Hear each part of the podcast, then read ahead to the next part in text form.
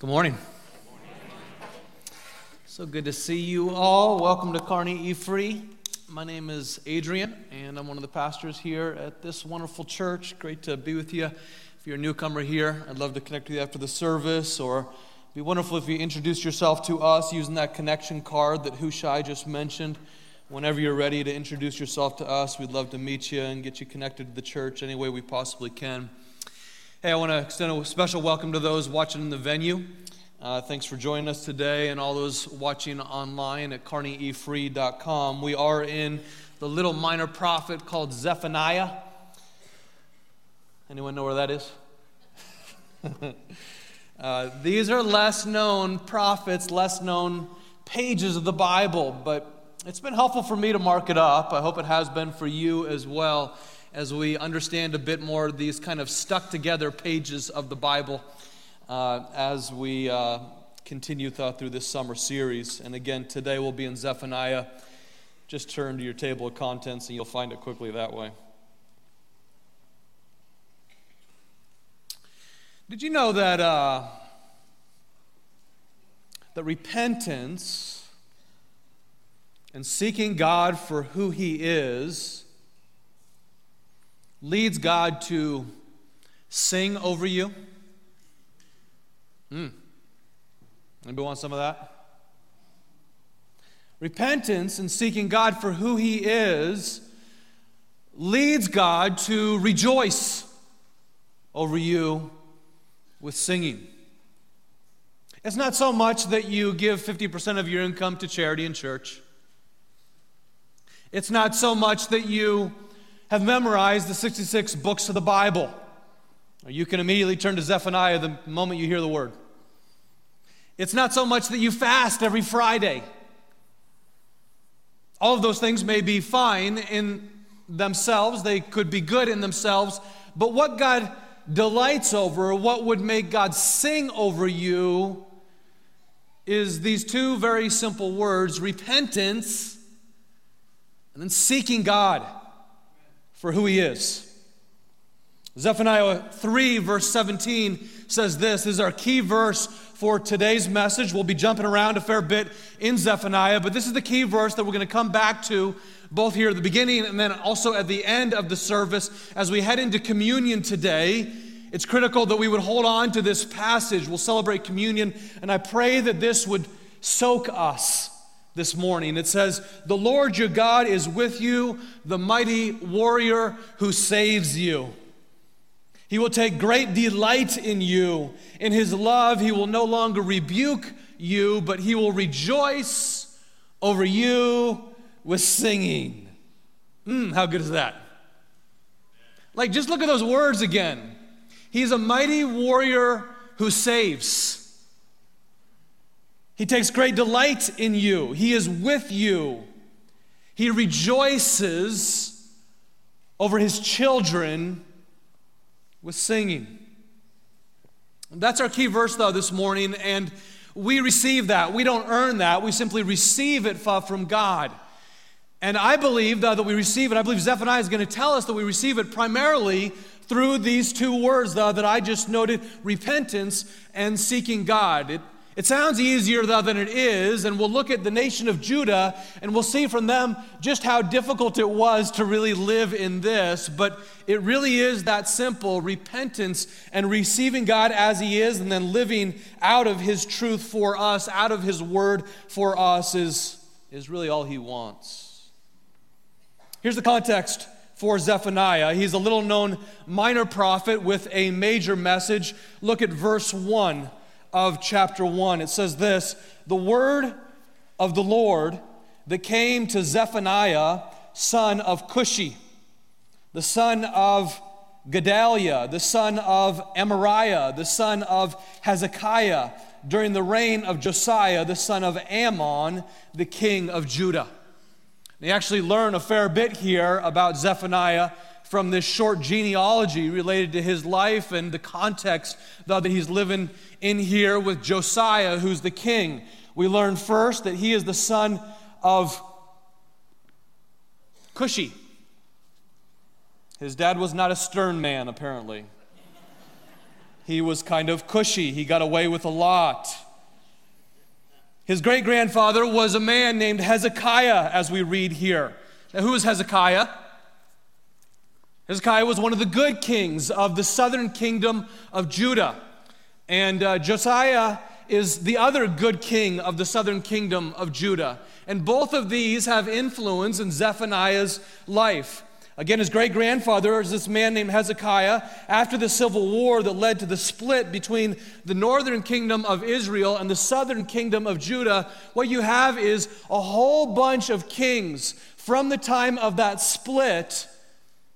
After Solomon, you have Rehoboam and Jeroboam these two kings over the north and the south. And between that time and their final exile under the hand of mighty Babylon, there's 20 kings in the northern kingdom, and they're all bad.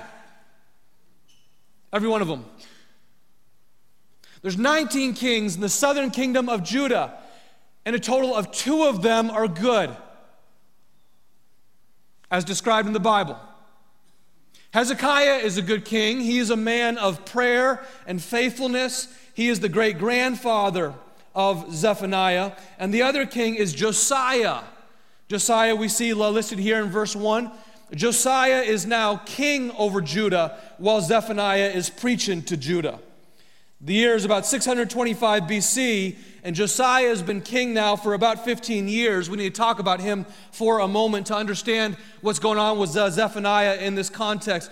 J- Josiah's dad was just assassinated, okay? He was assassinated a number of years ago, not just assassinated, but a number of years ago. This is early in Josiah's reign, maybe 15 years into Josiah's reign. His dad was assassinated, and his dad was king, and his granddad was king, and his great granddad was king. His dad was assassinated because he was a really bad king, which turns Josiah into king at age eight. Josiah becomes king. He's the next in line for the throne at age eight. Could you just imagine your third grader sitting on a throne with a crown on his head, holding a sword in his right hand? I know you don't want to imagine that, do you? You, you do not want to imagine that, but that is Josiah at age eight, he becomes king. At age 16, Josiah starts to really seek after God. He's a teenager and he says, I want to seek after the one who alone is God. Again, his dad and his granddad, they were kings, but they didn't give him very good examples. They worshiped idols and they invited many other people to, to do the same, to worship idols in and around Jerusalem and throughout the nation of Judah. Josiah is bothered by all of this, to put it very mildly. And the thing is, Josiah, like most sons, he wants to please his ancestors. He wants to please his dad. who's dad. But he, like he would want to follow his dad, he, he would want to follow his granddad. But you know who he wants to please more? Come on, somebody who he wants to please much more than his dad or his granddad is his Father in heaven. And so at age 20, he removes dad's idolatry from the temple. He goes into the temple and he sees, my dad has set up some mess in here. And he removes the idolatry from the temple and he removes the temple prostitution that was going on there as well. And he loses some leadership chips with the people, but he gains the applause of God. The most spiritually mature amongst them in Judah was a 20 year old. Don't let anyone look down at you because you are young. And in that context, Zephaniah, he is preaching a word of the Lord about the coming day of the Lord. Now, as you remember in the Minor Prophets, what does the day of the Lord refer to? Anyone? Heard someone from the venue say judgment. Okay, thank you, venue. Yeah, that's right. The day of the Lord refers to coming judgment. And in this case, the day of the Lord that's coming, the coming judgment is going to be on Judah, and the hand of judgment is going to be meted out through the mighty Babylonians. Pick up the story there, verse 2. I will sweep away everything from the face of the earth, declares the Lord. Again, Zephaniah preaching to the people. He is inspired by a message from the Lord. uh, to write down and to preach the, this word. I will sweep away both man and beast. I will sweep away the birds in the sky and the fish in the sea and the idols that cause the wicked to stumble. When I destroy all mankind on the face of the earth, declares the Lord, I will stretch out my hand against Judah and against all who live in Jerusalem.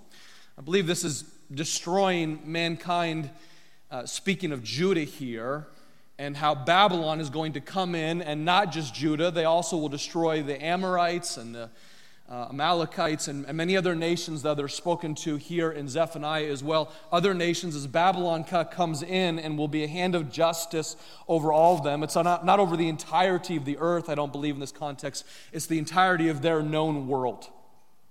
I will stretch out my hand against Judah and against all who live in Jerusalem. I will destroy every remnant of Baal worship in this place.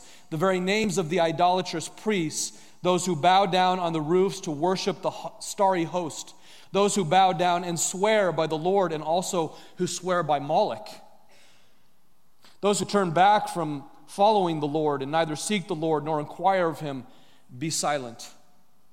Be silent before the sovereign Lord, for the day of the Lord is near. Then, verse 12, it says, At that time, on the day of the Lord, I will search Jerusalem with lamps, and I will punish those who are complacent, who are like wine left on its dregs, who think the Lord will do nothing, either good or bad.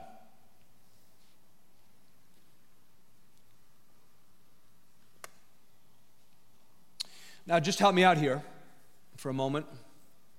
What are the two issues that the prophets harp on and have been harping on throughout this series again and again.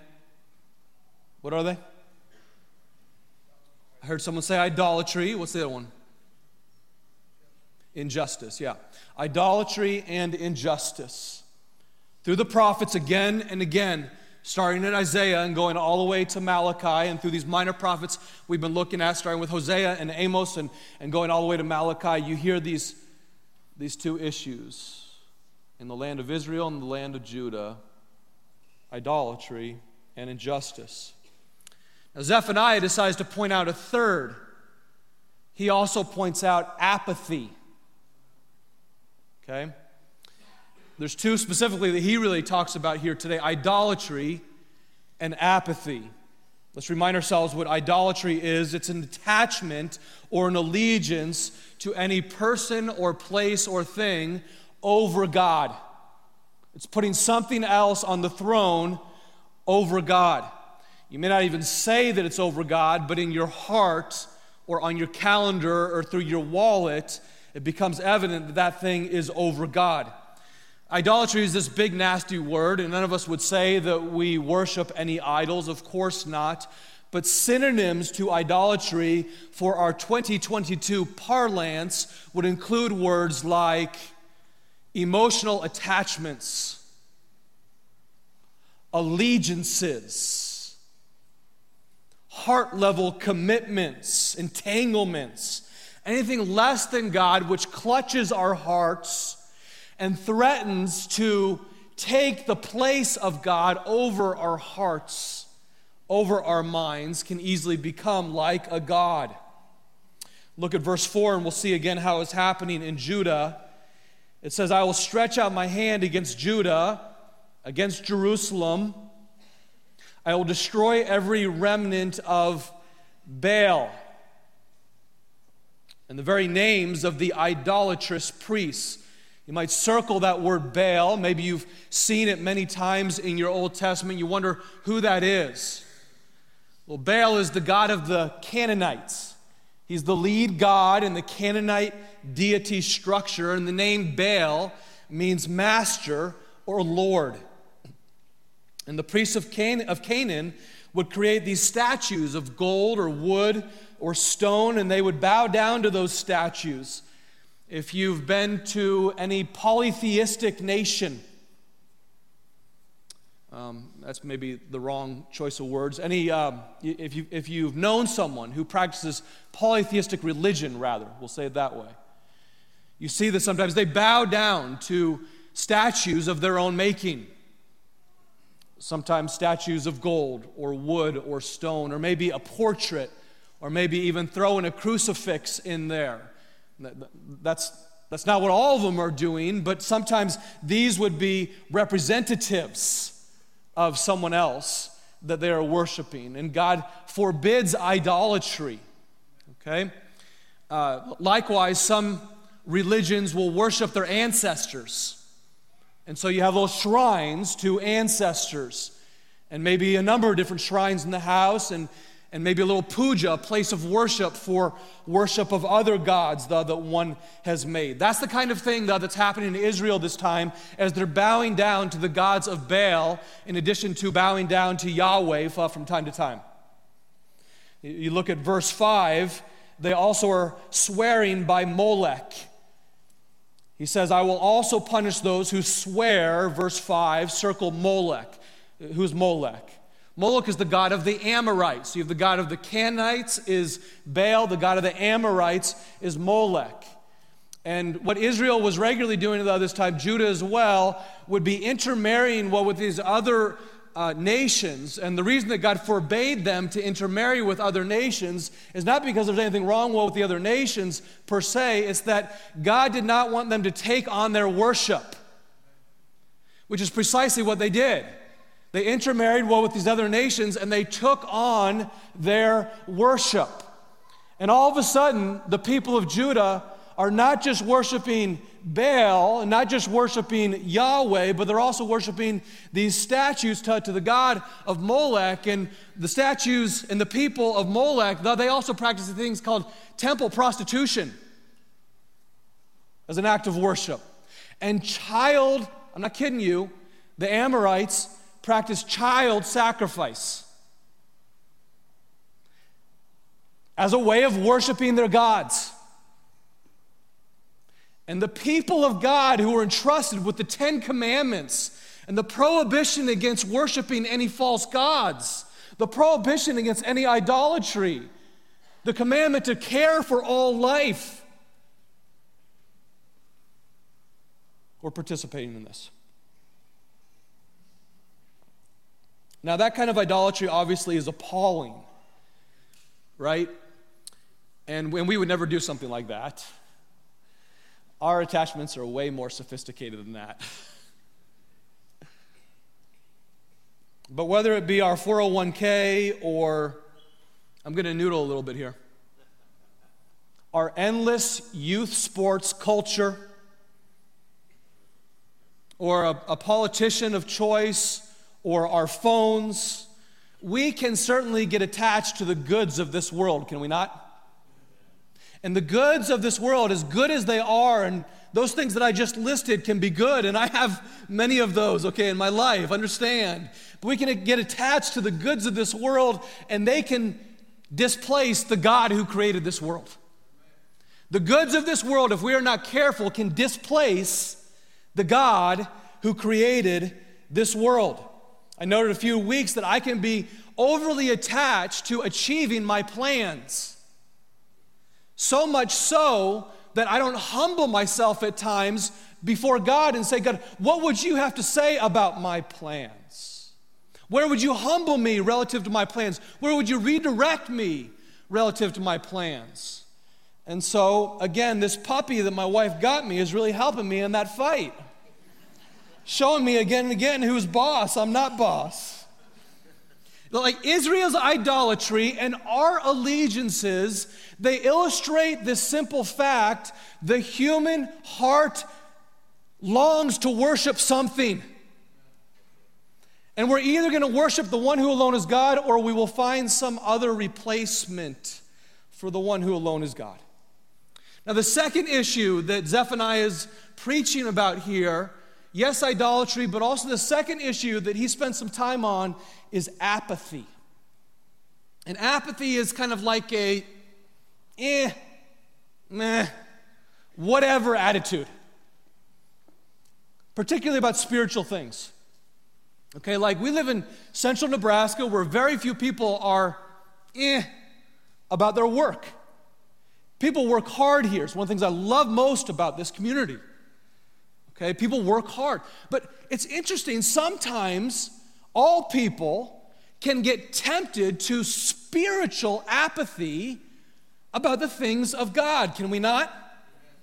In verse 12, the NIV uses the word complacent. The people of Judah have gotten complacent about the things of God. I love the New American Standard Bible, well, which puts it this way, verse 12, they were stagnant in spirit. Ooh, you ever been there? Stagnant in your spirit. Or listen to this one from the message paraphrase. This is so good. You'll see it up on the screen. It says, I will find and punish those who are sitting it out.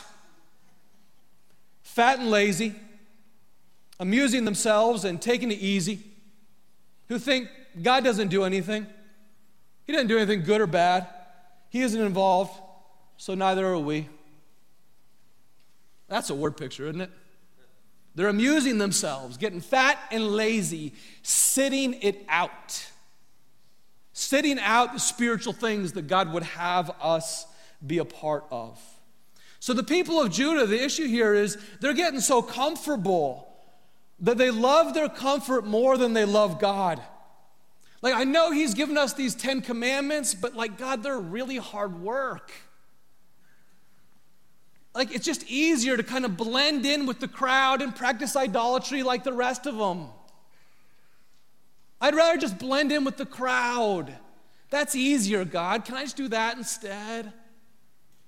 Or, God, I, I, know you've given us these commands of pursuing righteousness and pursuing justice, and Micah 6 8 to uh, act justly and to love mercy and to always walk humbly well with your God, but eh, meh.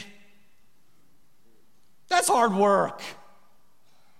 I'm not sure if I want to pursue mercy with those who are really hurting. I don't know if I can handle another hurting person in my life. I'm not sure if I want to interrupt this act of injustice that I see. Judah at this time is lazy and opulent and indifferent. They are so consumed with things in this world that they've lost sight of the one who made the world. Here's a description of apathy. It comes from Uche Anizor who's a theologian at Biola University, was one of the top uh, university, one of the top uh, Christian universities in the United States. Uh, he wrote a wonderful book called Overcoming Apathy, and he says this apathy is a psychological and spiritual sickness in which we experience a prolonged dampening of motivation, effort, and emotion, as well as resistance to the things that would bring flourishing to ourselves and others.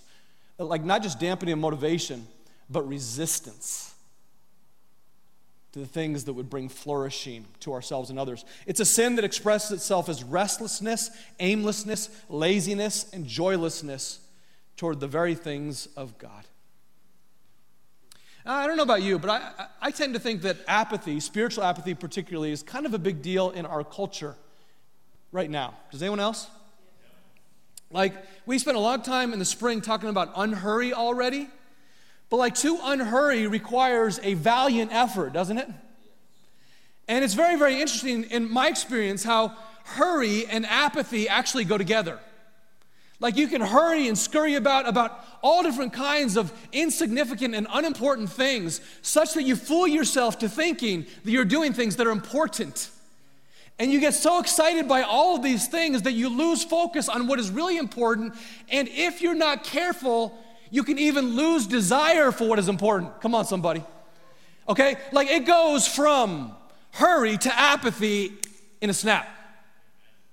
It, like we can just be bored to death if we are not careful. We get amused to death by our devices. We get bored to death by our TVs. We get spoiled to death by our comforts that we've lived in the United States for the past 40 years or so. And you put it together, we are so comfortable that we get disinterested in the things of God, such as Bible study or prayer or evangelism or reaching out to one's neighbors, or mercy, or pursuing justice, or loving one who hurt you, or doing the hard work of reconciliation to one who is against you. And friends, these are the very main things of God. They are. Like they're not secondary things. They're the very main things of God, and we get, eh, whatever. Like we should evaluate that. Maybe you won't get as excited as me. But we should evaluate that. There's an article in The Atlantic some time ago by a man named Jonathan Rauch. The article is titled Let It Be. And he writes The greatest development in modern religion is not religion at all. It's an attitude best described as apatheism. The writer talked about how someone asked him about his religion, and his initial impulse was to tell him that I am an atheist. But then he stopped himself and he said, No, I'm an apatheist. He said, I used to call myself an atheist, and I still don't believe in God, but the larger truth is that it's been years since I really cared one way or the other. In that moment, something struck him. He said, I am not an atheist, I am an apatheist. You see, for the first time, perhaps in world history, we in the West, over the past 40 or 50 years ago, have gotten so comfortable that we've had the luxury to not think about things like God, meaning, morality, destiny, origins, these kinds of kind of big ideas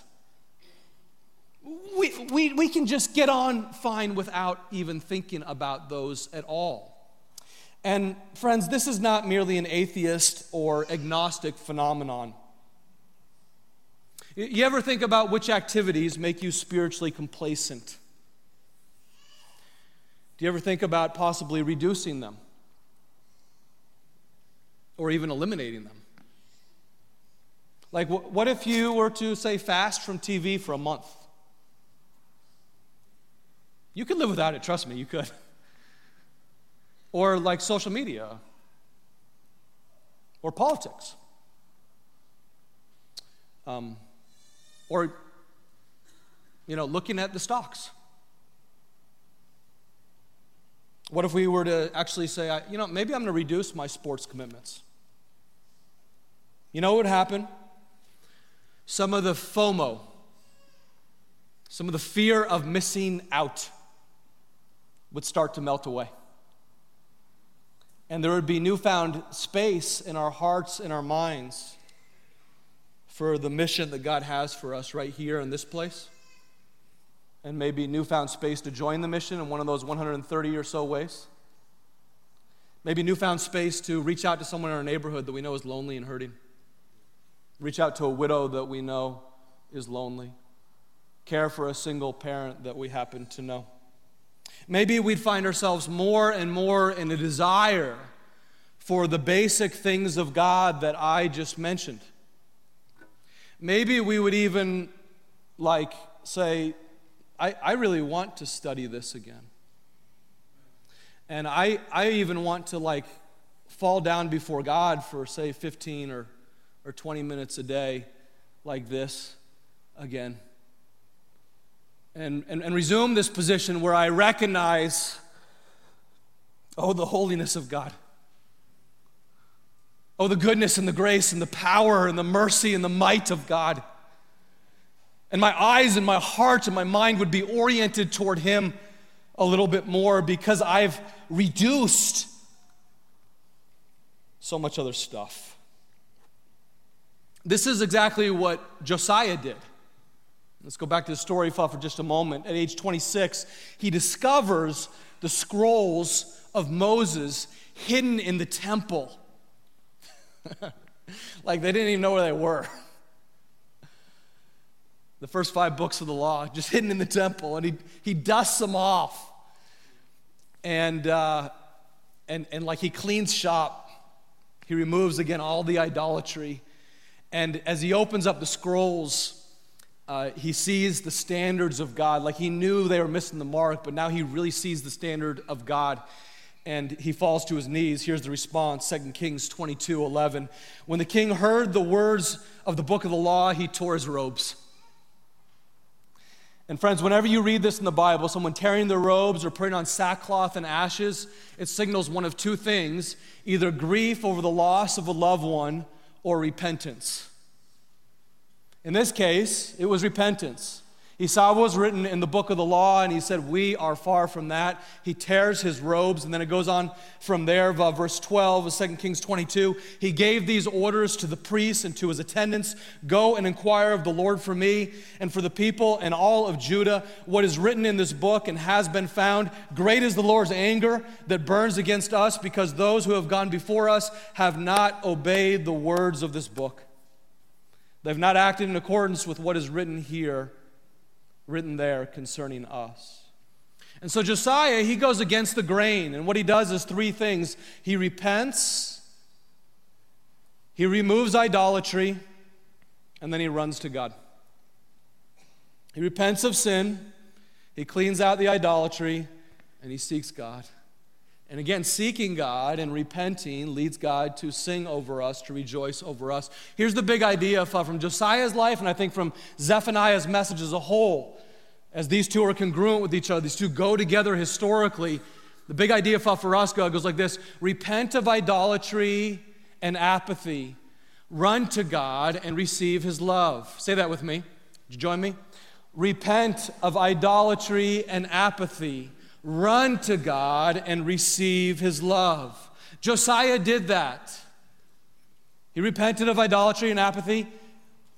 Then he ran to God. He received God's love. Much of Judah remained in her idolatry and apathy, and so for Zephaniah, a lot of Zephaniah, what you see is talk again and again about the coming day of the Lord. In fact, 19 times in three chapters it says, The day of the Lord is coming. And even there, in the midst of this prophecy about God's coming justice, is this invitation for the people of Judah to shelter themselves in God as he comes through Babylon and brings about justice over Judah. Look at chapter 2, verses 1 through 3. It says, Gather together, gather yourselves together, you shameful nation, before the decree takes effect I've circled and highlighted in my Bible the word before, before the decree takes effect. Gather together before the decree takes effect. And that day passes like windblown chaff before the Lord's fierce anger comes upon you, before the day of the Lord's wrath comes upon you. Seek the Lord, seek him. All you humble of the land, you who do what he commands, seek righteousness Seek humility. Perhaps you will be sheltered on the day of the Lord's anger. Again, you just got to take note of what's said here. Before the decree, decree takes effect, humble yourself. Okay, that's repentance, right? We humble ourselves before God. It's about repentance. The most humble thing that someone can do is repent to God. And oftentimes, the most humble thing we can do is repent to each other when we've wronged someone else. The most prideful thing we can do is hold on to those wrongs and never repent. But humility is so frequently repentance. You humble yourself and you seek the Lord, you seek righteousness, you seek humility. You do all of this, and all of this is fighting apathy. And then Zephaniah says, Perhaps you fight apathy that way, perhaps you will be sheltered on the day of the Lord's anger. And indeed, we will. We seek God's face, we humble ourselves before Him, we repent of ways that we've missed the mark, and He will shelter us. And, friends, this is like both the challenge and the invitation of Zephaniah. Before the coming day of the Lord, this is speaking to the day of the Lord that comes upon Judah, but we know there is a day of the Lord coming upon the world, right? Before the coming day of the Lord, when Christ returns to make all things right, shelter yourself. Before you die, shelter yourself. Before you go to high school, my friends, shelter yourself in the Lord. May your lives be hidden with God in Christ. Before you go to college, shelter yourself in the Lord. Before you choose a mate, please, before you choose a mate, shelter yourself in the Lord. I dare say before you go to bed tonight, before you go to bed tonight, shelter yourself in the Lord. And you'll be sheltered from the pure justice of God by His mercy, which triumphs over justice, as James says. His mercy triumphs over justice. And then you can receive these most glorious words from Zephaniah, which were offered to the people of God back then, but are still offered to the people of God today. Look at it again from Zephaniah. Here's this promise The Lord your God is with you, the mighty warrior who saves. He will take great delight in you. In his love, he will no longer rebuke you, but he will rejoice over you with singing.